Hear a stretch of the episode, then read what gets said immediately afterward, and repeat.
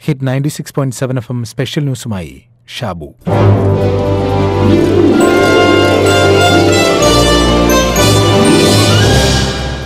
ആറടി മണ്ണിന്റെ മാത്രം ജന്മിയാണ് ഓരോ മനുഷ്യരും. ആ മണ്ണ് പിറന്ന നാട്ടിൽ തന്നെയാവണം എന്നാഗ്രഹിക്കുന്നവരുമാണ് ഓരോ മനുഷ്യനും. അന്ത്യനിദ്രയ്ക്ക് സമയം കാത്തുകിടക്കുമ്പോൾ ഉറ്റവർ കൂടെ ഉണ്ടാകണം എന്നാഗ്രഹിക്കുന്നവരാണ് ഓരോ മനുഷ്യരും. എന്നാൽ എന്താണ് ഇന്ന് സംഭവിക്കുന്നത് എന്നറിയാമല്ലോ. ചൈനയിൽ തുടങ്ങി ലോകത്തെ ആകെ ഭീതിയിലാഴ്ത്തിയ വിനാശകാരിയായ കൊറോണ വൈറസ് മനുഷ്യന്റെ എല്ലാ നാട്യങ്ങളെയും കണക്കിന് പ്രഹരിക്കുകയാണ്. മരണം കുതിച്ചുയരുന്ന ഇറ്റലിയിലെ ആശുപത്രി മോർച്ചറികളിൽ ശവശരീരങ്ങൾ കൂടിക്കിടക്കുന്നു. ഉറ്റവരുടെ ശവസംസ്കാരത്തിൽ പോലും പങ്കെടുക്കാൻ കഴിയാതെ ആളുകൾ അലമുറയിട്ട് കരയുന്നു. ചടങ്ങുകളിൽ വൈദികനും മൃതദേഹം സംസ്കരിക്കുന്ന ആളും മാത്രം. ഇറാൻ മൃതദേഹങ്ങൾ സംസ്കരിക്കാൻ കൂട്ടക്കുഴിമാടം ഒരുക്കുകയായിരുന്നു.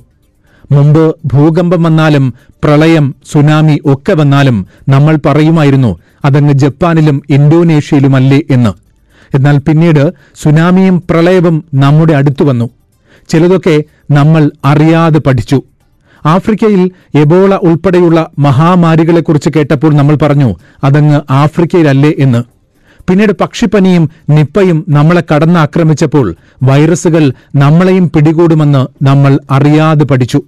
കൊറോണ പടർന്നു പിടിച്ചപ്പോൾ അതങ്ങ് ചൈനയിലല്ലേ വുഹാനിലല്ലേ എന്നായിരുന്നു ആദ്യം നമ്മൾ നനച്ചത്.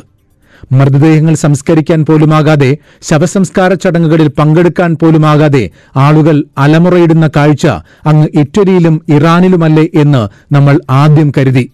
എന്നാൽ അതും വന്നു നമ്മുടെ അടുത്തേക്ക്. അടുത്തുണ്ടായിട്ടും പിതാവിന്റെ അന്ത്യകർമ്മത്തിൽ പങ്കെടുക്കാൻ കഴിയാത്ത ഒരു മകന്റെ കരളലിയിക്കുന്ന കുറിപ്പ് വായിച്ച് നമ്മൾ കണ്ണീർ വാർത്തു. ഇപ്പോഴിതാ ഇന്ത്യയിലേക്കുള്ള യാത്രാമാർഗങ്ങൾ അടഞ്ഞതോടെ ജനിച്ചു വീണ മണ്ണിൽ അന്തിനിദ്രയ്ക്കായി സമയം കാത്തുകിടക്കുന്ന പ്രവാസികളുടെ മൃതശരീരങ്ങൾ ഭൗതിക ശരീരങ്ങൾ കാണാം ഇവിടെ സാമൂഹ്യ പ്രവർത്തകനായ അഷ്റഫ് താമരശ്ശേരി. വളരെ ഒരു ദയനീയ അവസ്ഥയാണ് ഇപ്പോൾ കടന്നു പോണത് കാരണം ഒരു നാട്ടിൽ യുദ്ധം ഉണ്ടായാൽ വരെ മൃതകങ്ങൾക്ക് ഒരു ബുദ്ധിമുട്ട് വരില്ല എങ്ങനെയെങ്കിലും നാട്ടിൽ എത്തിക്കാനുണ്ടായിരുന്നു ഇപ്പൊ അഞ്ചെട്ടെണ്ണം ഓൾറെഡി വെന്റിങ്ങിലുണ്ട് കൊണ്ടാൻ കഴിയാണ്ട്. ഇവിടെ ദയിപ്പിക്കുകയാണെങ്കിൽ ഓരോ ഒരു ദിവസം ദയിപ്പിക്കാൻ കഴിയും. ഇന്ന് ദയിപ്പിച്ച് ഇന്നലെ ദയിപ്പിച്ച് ഇനിയിപ്പോ റാസകൈമ വരുന്നുണ്ട്. ഷാർജയിൽ ഇന്നലെ വേറെ ലേഡി വരണപ്പെട്ട് അവർക്ക് ഇപ്പൊ ദയിപ്പിക്കാനുള്ള അപ്പൊ ഓരോ ദിവസം വിട്ടിട്ട് വെള്ളിയും ശനി ലീവാണ് ഇപ്പൊ ഓൾറെഡി രണ്ട് നമ്മളെ ഇന്ത്യ മാത്രമല്ല രണ്ട് നേപ്പാളിയുണ്ട് മൂന്ന് ബംഗ്ലാദേശുകാരുണ്ട് ഒരു പാകിസ്ഥാനി വിമാനം ഇക്കാലം വരെ ഇങ്ങനെ എന്റെ ഞാൻ ഇപ്പൊ ഇരുപത് വർഷമായി ഈ ഫീൽഡിൽ പക്ഷെ ഇന്ന് വരെ ഒരു അവസ്ഥയിൽ എന്ത് എങ്ങനെ മരണപ്പെട്ടാലും നാട്ടിൽ അവരെ കുടുംബത്തിൽ എത്തിപ്പെടലുണ്ടായിരുന്നു പക്ഷെ അത് വളരെ ഒരു ദയനീയ അവസ്ഥ. കാരണം നാട്ടിൽ അമ്മയും അച്ഛനും മക്കളും ഒക്കെ കാത്തു ഇതിന്. കാ- നോക്ക് കാണാം പക്ഷെ അത് കയ്യായ എന്ത് ചെയ്യും? മകന്റെ അല്ലെങ്കിൽ അച്ഛന്റെ ഭർത്താവിന്റെ ശരീരം അവസാനമായൊന്ന് കാണാൻ കഴിയാതെ വിതുമ്പുന്ന അമ്മയും മകനും ഭാര്യയുമെല്ലാം ചില മൃതശരീരങ്ങൾ നാട്ടിലെത്തിക്കാതെ വിദേശ മണ്ണിൽ തന്നെ അടക്കം ചെയ്യുന്നു. സാമൂഹ്യ പ്രവർത്തകനായ നസീർ വാടാനപ്പള്ളി. ഏകദേശം ഇവിടെ ഒരു എന്റെ അറിവിൽ ഒരു അഞ്ച് മൃതദേഹം ഇപ്പൊ ഇവിടെ ഇരിക്കുന്നുണ്ട്. അതായത് മോർച്ചറിയിലാണ് ദുബൈയിൽ ഞാൻ ദുബൈയിലത്തെ കാര്യമാണ് സംസാരിക്കുന്നത്. ഷാർജയിൽ നിന്നും ഒരു ഗോൾ വന്നിട്ടുണ്ടായിരുന്നു. ദുബൈയിൽ തന്നെ ഒരു അഞ്ച് മൃതദേഹം ഉണ്ട് അവർക്ക് ഇപ്പൊ ഇപ്പോഴത്തെ അവസ്ഥയിൽ കൊണ്ടുപോകാൻ പറ്റില്ല നാട്ടിൽ ഇപ്പൊ ഓരോ ബന്ധുക്കളോട് പറഞ്ഞിരിക്കുന്നത് നമുക്ക് നാട്ടിലേക്ക് കൊണ്ടുപോകാൻ പറ്റില്ല. ഇവിടെ തന്നെ മറ ചെയ്യണം. അല്ലാതെ വേറെ ഒരു ഓപ്ഷനും ഇല്ല. ഇവിടെ മറ ചെയ്യുമ്പോഴും അതിന്റെ അതിന്റേതായ ബുദ്ധിമുട്ടുണ്ട്. അറിയാലോ. ഇപ്പൊ എല്ലാരും പറയുന്നത് കൂട്ടം കൂടി നിൽക്കരുതെന്നാണ് അതിന്റെ ഒരു അവസ്ഥയിലാണ് ബന്ധുക്കളെല്ലാം വളരെ വിഷമത്തിലാണ്. എന്റെ ഒരു അനുഭവത്തിലും ഇവിടെ ആദ്യമായിട്ടാണ് ഇങ്ങനത്തെ ഒരു അവസ്ഥ നേരിടുന്നത്. പ്രായമായി വീടുകളിൽ ഒറ്റയ്ക്ക് കഴിയുന്ന പ്രിയപ്പെട്ടവർക്ക് രോഗം മൂർച്ഛിക്കുകയോ അല്ലെങ്കിൽ മറ്റെന്തെങ്കിലും സംഭവിക്കുകയോ ചെയ്യുമോ എന്ന ആശങ്കയിൽ കഴിയുന്ന എത്രയോ മനുഷ്യരുണ്ട്. എല്ലാം ഉണ്ടായിട്ടും എത്രയോ അകലെയാണ് നമ്മൾ എന്ന തോന്നൽ. ഇതിനെല്ലാം വേഗം അറുതി വരണം. അതിന് നമുക്കുമുണ്ട് ഉത്തരവാദിത്തങ്ങൾ. സമൂഹവ്യാപനം തടയാൻ നമുക്ക് മാത്രമേ സാധിക്കൂ. അല്ലെങ്കിൽ ഇറ്റലിയും അമേരിക്കയും അവിടെയുള്ള അവസ്ഥകളൊക്കെ വേഗം നമുക്കും സംഭവിക്കും. കേരളത്തിന്റെ സർക്കാർ സ്വകാര്യ മേഖലകളിലായി ആകെയുള്ള വെന്റിലേറ്ററുകളുടെ എണ്ണം മൂവായിരം മാത്രമാണ്. സർക്കാർ മേഖലയിൽ ആകെയുള്ള കിടക്കകൾ മുപ്പത്തെണ്ണായിരത്തി പതിനെട്ട് മാത്രമാണ്. സ്വകാര്യ മേഖലയിൽ പതിനെണ്ണായിരത്തി എഴുന്നൂറ്റി എഴുപത്തിയഞ്ചും അതായത് ആകെ അൻപത്തിയാറായിരത്തി എഴുന്നൂറ്റി തൊണ്ണൂറ്റിമൂന്ന് കിടക്കകൾ. ഇതിൽ ഇരുന്നൂറ്റി പതിനെട്ട് ഐ സി യു കിടക്കകളും അയ്യായിരത്തി ഒരുന്നൂറ്റി ഇരുപത്തിയൊന്ന് സാധാരണ ബെഡുകളും. പതിനാറായിരത്തി ഇരുന്നൂറ്റി എൺപത്തിരണ്ട് മുറികളാണ് ഇതുവരെ കണ്ടെത്തിയിട്ടുള്ളത്. സമൂഹ വ്യാപനമുണ്ടായാൽ ഇതിലും എത്രയോ ഉയരത്തിലായിരിക്കും നമ്മുടെ ആവശ്യകത.